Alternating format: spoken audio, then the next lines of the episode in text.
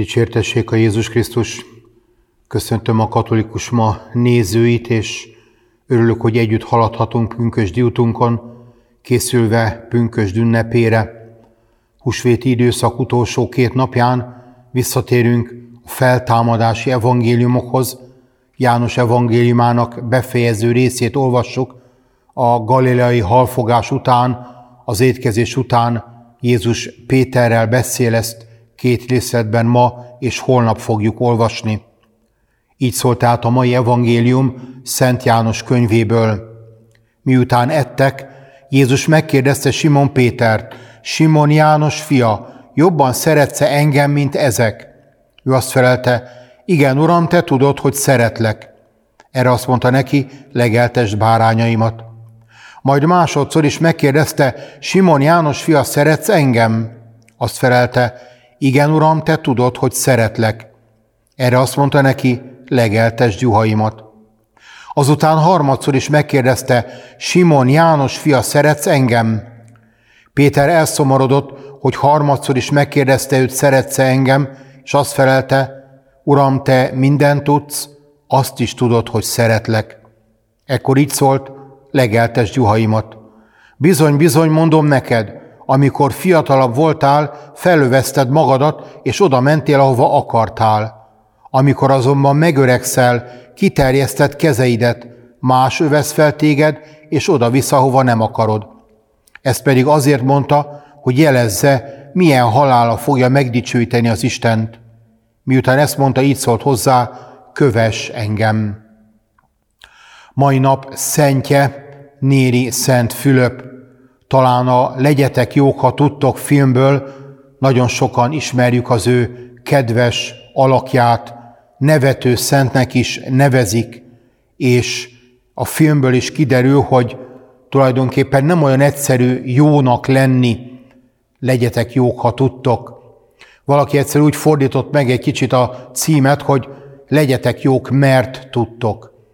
Ismerjük a történetet, és látjuk, hogy a kísértő mindig ott ólálkodik Fülöp körül, és van, amikor kemény aszkézissel, van, amikor humorral lehet legyőzni a kísértőt, de föl kell fedezni, mert különböző alakokban jelenik meg, mert különböző módon próbál kísértésbe vinni, próbál eltéríteni az Isten útjától.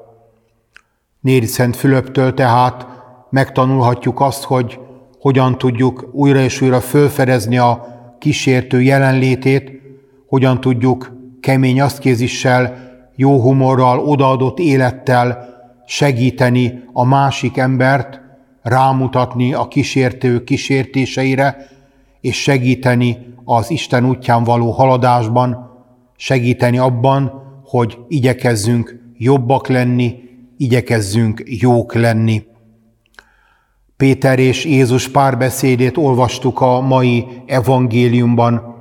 Jézus háromszor kérdezi meg Pétert, hogy szeretsz engem, és ebben fölismerhetjük a hármas tagadásnak az ellentételezését, a jóvátételét. Jézus nem számon kér, hanem a szeretetről kérdez. Jézus nem személyre hányja a gyengeségét, hanem megerősíti abban a szeretetben, ami hozzá kapcsolja. És Jézus felénk is így fordul, és nekünk is így kell odafordulnunk a másik emberhez.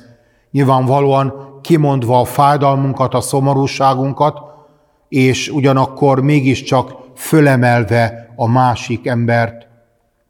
Ha egy picit megnézzük ennek az evangéliumi szakasznak az eredeti szövegét, akkor még egy dolgot fölfedezhetünk, amit talán a magyar fordítás elrejt előlünk, mert a latin és görög nyelvnek három szava van a szeretetre, míg nekünk magyaroknak csak egy, illetve a szeretet szerelem különbségét érezzük, de az nem ebben a helyzetben, nem ezen a módon mutat nekünk meg valamit.